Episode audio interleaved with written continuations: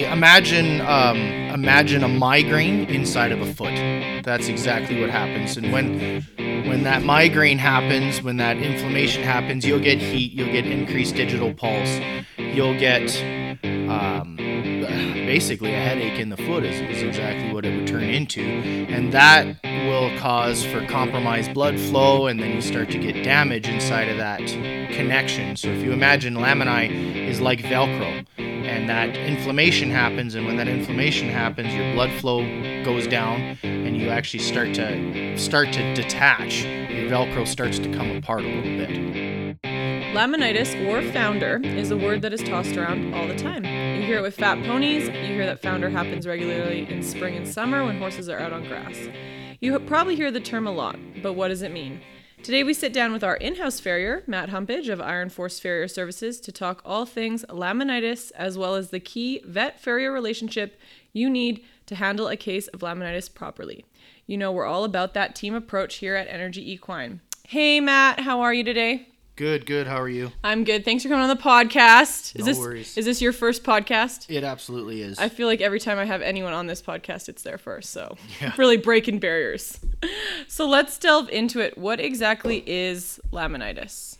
So basically, laminitis is an acute uh, inflammation of the laminae in the hoof, which can cause all kinds of damage in the foot. Uh, one of the things that I like to say, a lot of people will call it founder and stuff like that. Laminitis is basically what happens before founder, and it can be it can be prevented, it can be helped, and it can be maintained before you get into a really bad spot. So what is the laminae? Like what is its function in the foot? Laminae is the attachment of the outer hoof wall to your inner structures of the foot. Okay, so when you're getting inflammation in between there, that's what's causing kind of that pain and can cause the rotation. Absolutely. Imagine um, imagine a migraine inside of a foot.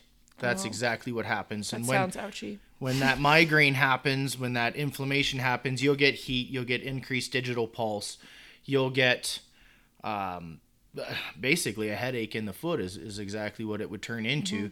And that will cause for compromised blood flow, and then you start to get damage inside of that connection. So if you imagine laminae is like Velcro, and that inflammation happens, and when that inflammation happens, your blood flow goes down, and you actually start to start to detach. Your Velcro starts to come apart a little bit. Okay, so what causes a horse to get laminitis? So, laminitis can be caused from uh, quite a few different things. The most common one we see is spring laminitis, which is horses have been pent up in this country for three, four, five, six months, uh, not on anything green, just on regular hay, and then you turn them out onto lush green grass, and boom, they overeat, and their bodies just systemically can't handle it, and they suffer in the foot. The other causes from it can be metabolic issues, Cushing's, and what have you that the veterinarians will diagnose. Then you can also have what we call contralateral limb laminitis, which is you have an injury on one foot, and the foot that is holding everything up by itself basically starts to get overworked and it starts to fall apart on you. You can have postpartum laminitis, which is uh, like a retained placenta on a broodmare after having a foal, and she'll get a systemic uh, infection in her uterus, which will go body wise, and then that can cause them to to have an acute state of laminitis on the spot. You can have road founder or mechanical laminitis, which is impact laminitis caused from sometimes overworking a horse on hard surfaces, stuff like that. And then another one that we see on the racetrack, we don't really see it on a regular basis, is when you have your horses really, really hot and you let them run up to water and they pound the water back too fast, and you'll actually get water laminitis from that. Oh man, horses are so delicate. They are. So you talked about um, basically that it's an inflammation in the foot and it can cause you know separation. So what exactly like what does laminitis look like for a horse? Like how can people kind of see it? What are the signs and symptoms that their their horse is getting a case of laminitis? So an acute onset of laminitis, you know, your horse when you know your horses, they'll look uncomfortable. They'll park out a little bit, sometimes put their feet really far forward, sometimes they'll put their feet really far underneath of them. Um, other times they'll just lay down or they'll just you know, they'll be perfectly fine in the morning and then all of a sudden in the afternoon they can't walk. Those are things that you really want to be cognitive of when you're paying attention to your horses and stuff. It's it's laminitis usually doesn't onset slowly. It's there. It happens right now. And so what are what does it look like when you have a horse that has chronic laminitis? So chronic laminitis, um, the way that I was taught in school to how to remember it is laminitis is an acute state of founder. Founder is a chronic state of laminitis. So oftentimes when you have a chronic state of laminitis, you're going to see uh, deteriorated hoof wall. It's going to be really dishy. The foot's going to be really flat. When you pick it up, your farrier will pick it up, take a look at it, and he'll feel like there's nothing he can trim off the bottom. And yet you've got this big pancakey looking foot on the top that you just don't know where to begin on how to trim. Uh, you'll also have lamenesses that are intermittent. Sometimes in the spring, they'll exfoliate the sole and they'll become really sore because they've got chronic, chronic laminitis, chronic founder, and there's a rotation in that foot. So the only way to really go about seeing exactly what you got is to get your X-rays from your veterinarian and know exactly what you're dealing with. Yeah, and that kind of brings me to my next question. So, kind of walk us through what it looks like when a client brings a laminitic horse to a veterinarian? What, what's that going to look like? How does the vet kind of start working that horse up? So, oftentimes, um, you know, I'll get the phone call myself and they'll say, hey, you know what, I think I got my horse is foundering. And my first thing is, is you need to get the veterinarian involved that's there's so much stuff that the veterinarian can do and one of the first things that the veterinarian will do is, is they'll come in and they'll check your digital pulses they'll kind of do a lameness workup more or less um, oftentimes, with my veterinarians here at Energy Equine, we'll do x rays right away. And it's not that we think that the foot has rotated, but we want to make sure it doesn't. So mm-hmm. we need ground zero. And once we have ground zero dialed in, then we can go forward from there. Whether it's a metabolic issue that we need to dial in, did the horse just eat 50 pounds of grain? Because he broke out. What do we do? You know, the veterinarians jump into that and they deal with it with uh, the medications and the methods that they need to, and then we'll do things on my end to uh, help what they're trying to do. Mm-hmm. And so then, what does it look like on your end as a farrier when you get a case of early laminitis? So. Honestly, early laminitis, we can do things as simple as um, tape on some styrofoam uh, foot support. We use styrofoam blocks that we keep here at the clinic, and we can tape those onto all four feet and let the horse just relax. It gives us passive support on the foot. It's fast, it's easy to put on. Other people will use soft ride boots, which is functional. That'll work as well. So if you catch your laminitis early enough, I mean, you can go into a laminitic episode in and out inside of 24 hours or less. Horse can be right acute, and then everything gets dialed in by the veterinarian, and boom, away you go. Uh, and the laminitis is over because you found the root cause. Other times, when we find it, it's a week old or it's two weeks old, and it's actually gone into the founder stage where we have some caliber of rotation, or we have bruising and, and stuff in the foot that we actually have to deal with. And we can do several different things. We can do clogging, you can do heart bar shoes. You can do uh, what we call a Nanric Ultimate. We'll derotate feet. It all depends on the caliber of what's going on, which is absolutely determined by the veterinarian and farrier on the site at that point. Mm-hmm. So walk us through a couple of those shoe examples that you just had, the clogging and the heart bar. Like, kind of, it's hard on a podcast because you're just explaining it out loud, but kind of explain what those shoes look like and what their purpose are. Is um, so, I mean, we'll start with with a heart bar shoe. We'll use a heart bar shoe around here on a laminitic episode where it's it's acute and we can help that horse out. We don't want him to rotate. He hasn't rotated, so we'll use what we call a heart bar shoe, some impression material. We'll apply that um, through the X-ray more or less, and make sure that that foot stays stable, and then deal with the the systemic issues that's causing the problem. And then we go a little more forward. We'll go into something like a clog or a Nanric type clog. Um, and that's usually when we have a rotation. And when we have that rotation, we take the x-ray, we measure all that stuff out, and we do what's called derotating. So we'll actually get that palmar angle. So we want to get that coffin bone angle at a ground angle so it's parallel to the ground properly, and then we'll jack it back up. So in a Nanric, what we'll do is we'll slide that boot on, and that actually takes the foot up 18 degrees and that completely disengages your deep digital flexor tendon. It looks awkward. The horses don't move phenomenal, but what it does is it stops the mechanical apparatus of the deep digital flexor tendon trying to pull that bone right through the foot. It disengages that and it allows you time to get whatever's going on in that foot stable.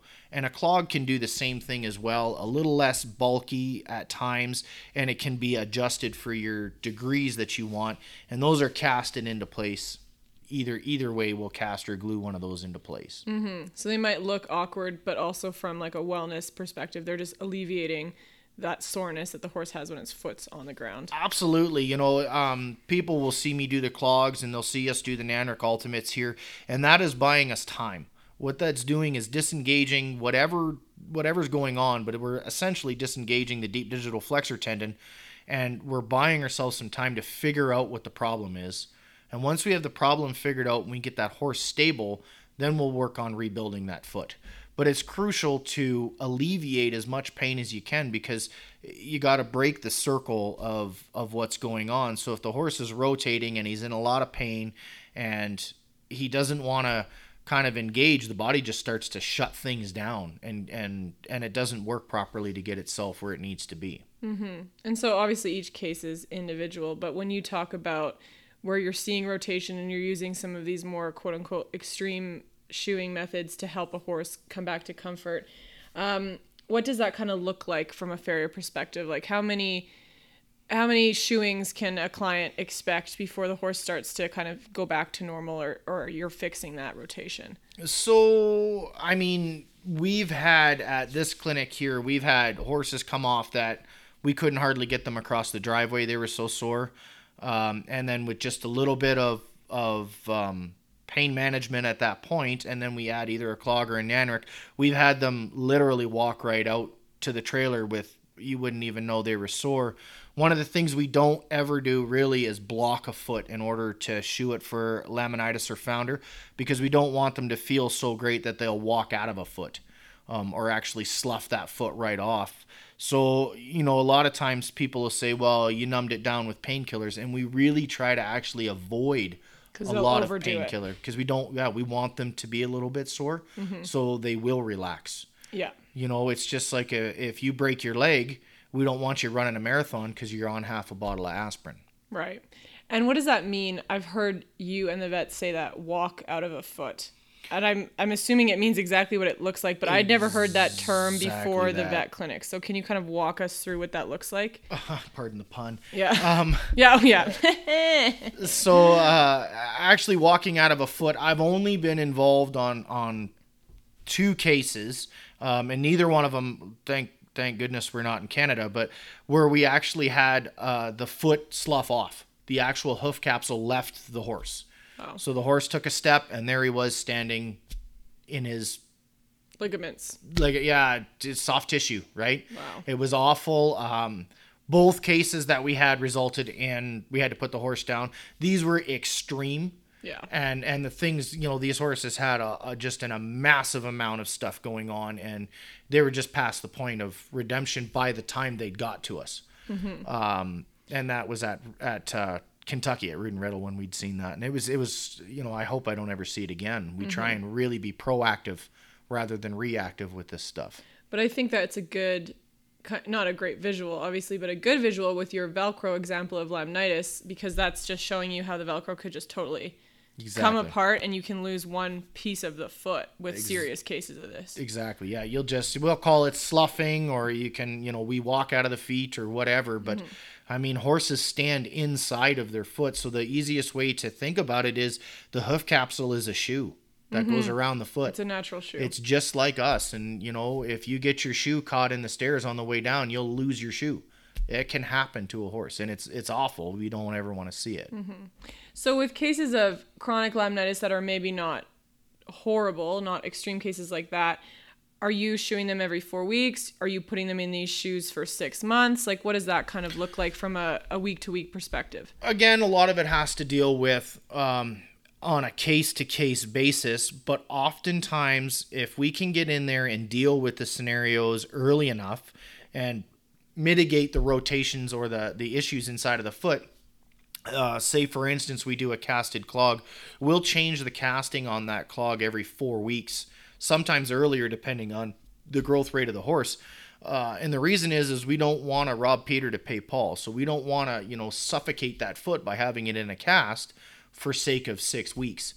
Um, so we'll change those at four weeks and we find oftentimes that once you control the ground surface you can control the angle and you can control basically the perfusion of blood going into that foot by mitigating the damage that's happening you'll get exponential sole growth so we'll go from say something like a six millimeter sole depth which is the minimum we need to to really operate that foot and and sometimes inside of four weeks we'll jump that up to eight to ten which doesn't sound like a lot but when you're talking about trying to get blood flow, trying to create room, that's fairly significant. Yeah, I mean, think about even just hair growth. Like that's That's- that's, significant. Yeah. It's significant, yeah. And so, um, how with those cases of kind of chronic laminitis or cases where you are having to do more of these in-depth shoeing measures, how do you work with the veterinarian to ensure that the case is heading in the right direction? Uh, so what we do here at, at Energy Equine, we are upfront with the clients. So the veterinarians and the farriers uh, will stand back, have a conversation. We come at it at a team approach, more or less, but there's no contradiction usually when we do things. So a lot of what we do is is we make a plan and we go forward. We try to spell that out for the client as best as we can up up front uh, keeping in mind that you can have some hiccups along the way. But we like to do a lot of follow up uh, radiographs. Um, oftentimes, I'll go back in four weeks. I'll deal with the foot. We'll take pictures, stuff like that. Uh, in a really bad case, we'll re radiograph with the veterinarian. Oftentimes, we'll go eight weeks and re radiograph with the veterinarian and make sure that the drugs and the blood work and the stuff that they have the horse on is functional for that horse. There's also a lot of follow up, or we try to do a lot of follow up uh, with the clients as things are going. You know, day one, day two, day four, day six, we try and make phone calls or text messages. You know, how's Fluffy? What's going on? Uh, is there anything we can do? Oftentimes, clients will be upset because the horses are laying down, and that's actually, in a lot of cases, a really good scenario. they're off their feet. They're off their feet. We're getting uh, the blood circulation going into the foot. It's uninhibited by weight, and they'll relax. You know, and, and by week two or so, Fluffy's out there running like a mad bat. Mm-hmm. And so, with these cases, are you recommending stall rest or are you recommending movement if the horse is comfortable? really depends on the horses. I mean, you really get the best growth by a horse working. Mm-hmm. By the same token, you can't expect a horse to work very good on a very compromised foot. So it's really a case by case basis on what we do. And and honestly, Fluffy's going to tell you what they're capable of doing. What we don't want to see is that horse peak, get really good and then start to go downhill again. Those are the things that we really want to monitor um, where we start to see, oh, you know, Fluffy was great for three weeks, and on week four she's gone completely backwards, or she's packing a leg, or or something like that. Because oftentimes, what'll happen is is you'll get some abscessing that goes on um, as things start to heal or whatever, bruising and stuff that was in there will start to come out, and you'll get some abscessing, and so sometimes you have to go in and cut those casts off or take the Nanrics off, deal with an abscess and and go forward. But again, we're trying to be very upfront with our clientele as you know it's going to be a, a process until we get it good. And so, obviously, someone listening to this might be like, holy moly, this is quite the process. Um, but what are some positive outcomes you've seen in cases like this working side by side, like you've described? Um, so you know, I've worked on some pretty some pretty high end stuff at, at times that have foundered. We had one that uh, came from, oh man, it was Istanbul or some crazy place like that, and it it was a stallion, and he was bought for 1.2 or 1.3 million dollars, and he foundered out on the plane ride over, more or less.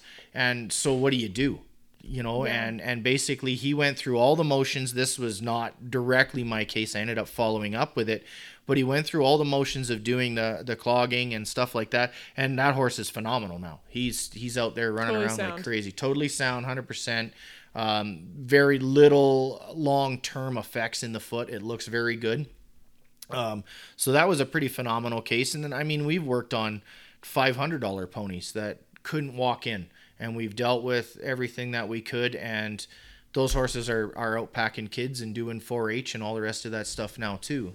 So, you know, I, I think a lot of it has to do with the horse. and how willing the horse is to carry on. But we've had phenomenal success here mm-hmm. at Energy Equine dealing with with founder issues. And with the performance horse in mind, I'm assuming it's best if you catch it right off the bat and get the horse in because what are kind of what's the outcome of a performance horse's soundness levels after a case of pretty chronic laminitis or founder? Right. So, I mean, your performance horses honestly are the ones that we should see immediately. So, the minute you see that that soundness issue where they start to show you the clinical signs, the minute that happens, that's where you want to get them in. You want that blood work. You want to find out what's going on. Do we have because oftentimes it can be other things. You can have an infection somewhere that you don't even know about, an internal infection, and it's causing that horse to founder. So even if you deal with the laminitic episode, you got to make sure you find the root because or mm-hmm. you're just going to have a reoccurrence, or it's not going to get any better. So on your performance horses, I think timing is crucial. You want to get in, you want to see a veterinarian, you want to get those base radiographs right away, and then you want to go forward really quick. Find out what the problem is, and oftentimes, if it's just a laminitic episode, you can get by without having any real long-lasting damage. If mm-hmm. you do end up having some rotation, you need to be very proactive. You need to get on board and and get something done. Get an appliance put in to help alleviate what's going on so that you can mitigate the damage that's being caused. The whole thing and, and the whole prognosis on what's going to happen with these horses depends on how far down the rabbit hole we let that get. So, you know, an ounce of prevention is a pound of cure. You have such good one-liners in this podcast. um, I like that. That's a good one. So I think also a lot of people listening, I've been in a similar boat before, are are like, you know, how do I know if my farrier can handle this? How do I know if my farrier is even good? Like, what are some basic, not tips and tricks, but essentially tips and tricks that you can tell people when they're not sure if their farrier is doing the best that they can or has the education behind them? Um, I would say the very, very first thing that is a red flag to me um, is when we start to see ego. So honestly, in in ninety eight percent of what we do, we need to have a veterinarian involved. And when you get a farrier, you know, backyard farrier or top level professional farrier, it doesn't matter all the way across the board. When they don't want to have a veterinarian involved, when they start puffing up their chest and being, okay, well, I, you know, I'll just put this on or I'll just do this, that to me stops being about the horse and starts being about the farrier. And that's that's a huge red flag. When that happens, when they don't want a veterinarian involved, when they don't feel like they need it radiographs, they're not there for the horse, they're there for themselves. Um, and that's that's massive. That is massive. And it's vice versa. The veterinarians, you know, sometimes you'll run across them where they'll quickly throw a, a farrier under the bus for something that is not fair to them either in, in those instances as well. Um, so I think that that's one of the first ones. One of the second ones is is they should be able to openly have a conversation with you, and and oftentimes when I'm talking to a client, I'm really bad about not telling them about all the success stories because I didn't learn a lot from the horses I got right. I learned a ton from the horses I got wrong. And those are the stories, those are the ones where you tell somebody, you know, I've had I've had something, you know, where I've done this particular type of shoe and it went totally wrong. And I don't think that's something we need to do. I think that their non-successful stories will tell as much about how the farrier's done stuff as well as their their success stories will. Mm-hmm.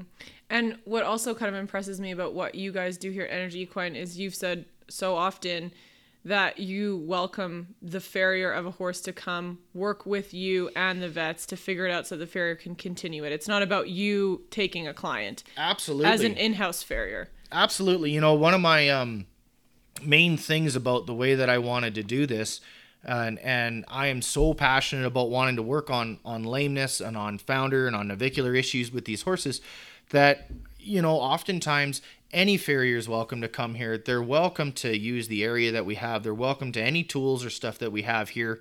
Uh, and and they're welcome to any piece of knowledge of mine that I can possibly give them as a tip or a hint um, and and if they have my help or they do something, what I want to do is is get in there, deal with something for them because I a have the time. My book's designed for the time, and b I have experience. I wouldn't say uh, skill. I like to call it experience. I've had a lot of wrecks. I've seen a lot of wrecks, other people's, my own, and and I've just got the experience to know sometimes what'll work and what won't. And then once we get past the really worst part of things, we do want to push that back to the farrier that had them. We really don't have room in our book for a lot of full-time barns. We just we don't want to travel. We need to be here at the clinic. Both veterinarian and farrier. I work side by side with each and every one of our veterinarians here, and they're as crucial in my team as the person that's clinching the horse for me. And so, talk a little bit about your continued education and how how you've come to have such an interest, especially with your Rood and Riddle experience and everything like that. Okay. Well, um, the whole thing started when I realized I didn't know anything. Um, you know, I got one of those cases where uh, a veterinarian told me that, well, just keep putting this horse in this shoe, and and that's that's what it's going to be. And that horse just kept getting kind of worse, and things just started getting worse. And I didn't like the way that stuff was going. So I started um, really searching for answers. And the more I searched for answers, the more I realized I didn't have any. And I got lucky enough to uh, get a hold of the guys at Sound Horse Technologies, and they hooked me up with the veterinarians at and Riddle. And uh, the guys at and Riddle invited me down, and I got to spend two weeks of like just the most crazy unreal cases you've ever seen from you know fluffy the wonder pony right up to you know 1.2 million dollar horses and and it was absolutely breathtaking to me so from there i basically started on the journey of um, my clinics will be one to two weeks long, and I go and spend time at Rood and Riddle. I'll go and spend time with uh, who's now my best friend, Dr. Matt Weimer, uh, down in Kansas. We'll go to the Kansas State University and shoe horses.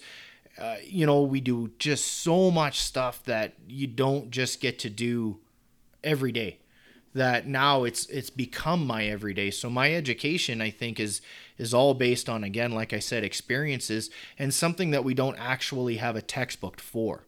This is all stuff where you got to learn what's going on in real time.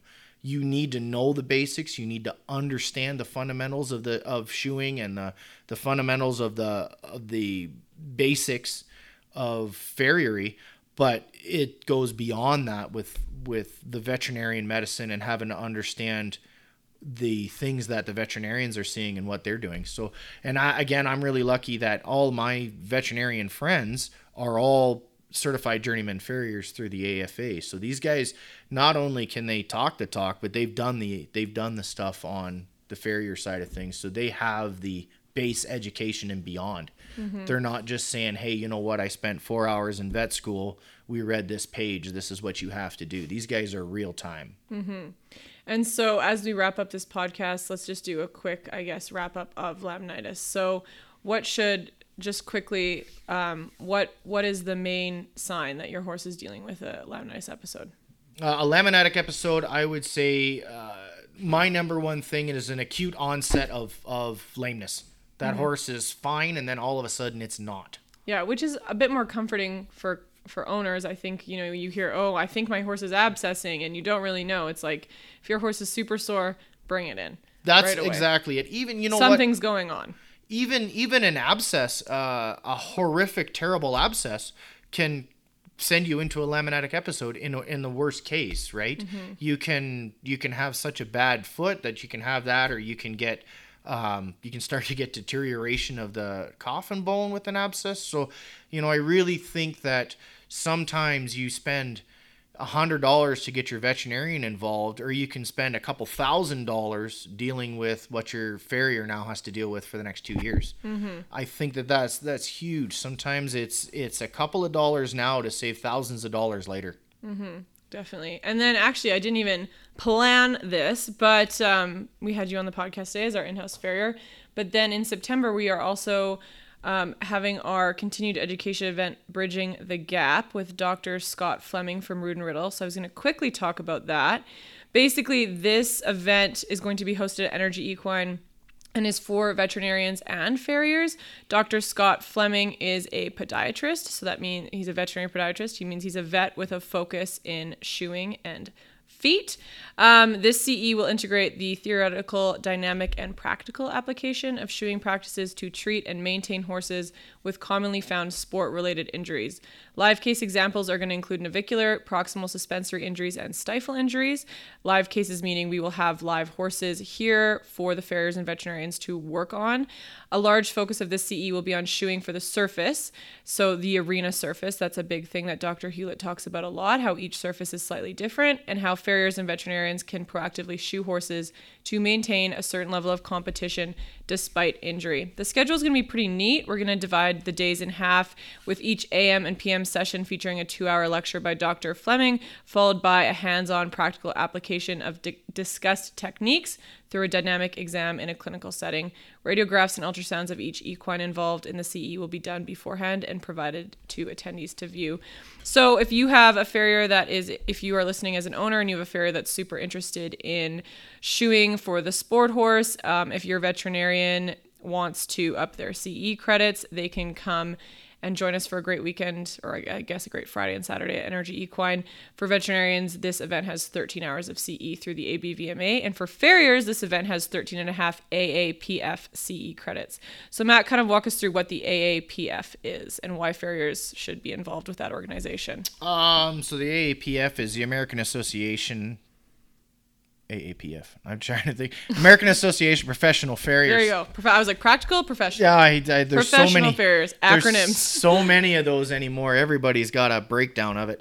Um, so the AAPF actually is involved not so much in um, uh, an actual teaching aspect like the uh, AFA, the American Farriers Association, where you're actively going for uh, certification. The AAPF actually what they do is monitor your CE credits so that basically you can go in there and say, hey, you know what? I've done this much stuff this year. I attended this many clinics. I attended this stuff so that it, it it's an actual number of showing what you're doing. The veterinarians have done this for years, and the AFA uh, is already so busy that I don't think that they really had the time to track RCE credits. So the AAPF was created to track this and and be able to list it. So it's almost like a governing body to keep track of your yeah, CE to credits. make sure that you're continuing your education and exactly that i mean there's lots of other benefits to be uh, involved with them as well they do put on clinics they have their own kind of um, extended ce platform that they're doing now uh, of question and answers and stuff like that where you can show that you've really inundated yourself in, in a certain aspect of shoeing be it jumping or say cutting or reining where you can really show that you know i've really studied this on a on a you know educational level and and a practical level and they'll go from there Yeah, and if you guys are listening and you're like, well, that's cool, you guys are doing an event for farriers and veterinarians, but I am neither. Uh, we will be launching on the 28th, the Saturday, a lunch and learn opportunity with Dr. Scott Fleming. We say it's lunch and learn, but realistically, we're going to have lunch, and then you guys can come and spend two to two and a half hours learning from Dr. Fleming as an owner. He'll walk you through some of the things that we talked about today on the podcast and more, especially with the equine athlete in mind. So it's going to be a fun weekend celebrating the foot. Yeah, and, and I mean, um, if I was to put a plug in there, uh, us here at Energy Equine, any of the veterinarians or myself, we're here all the time.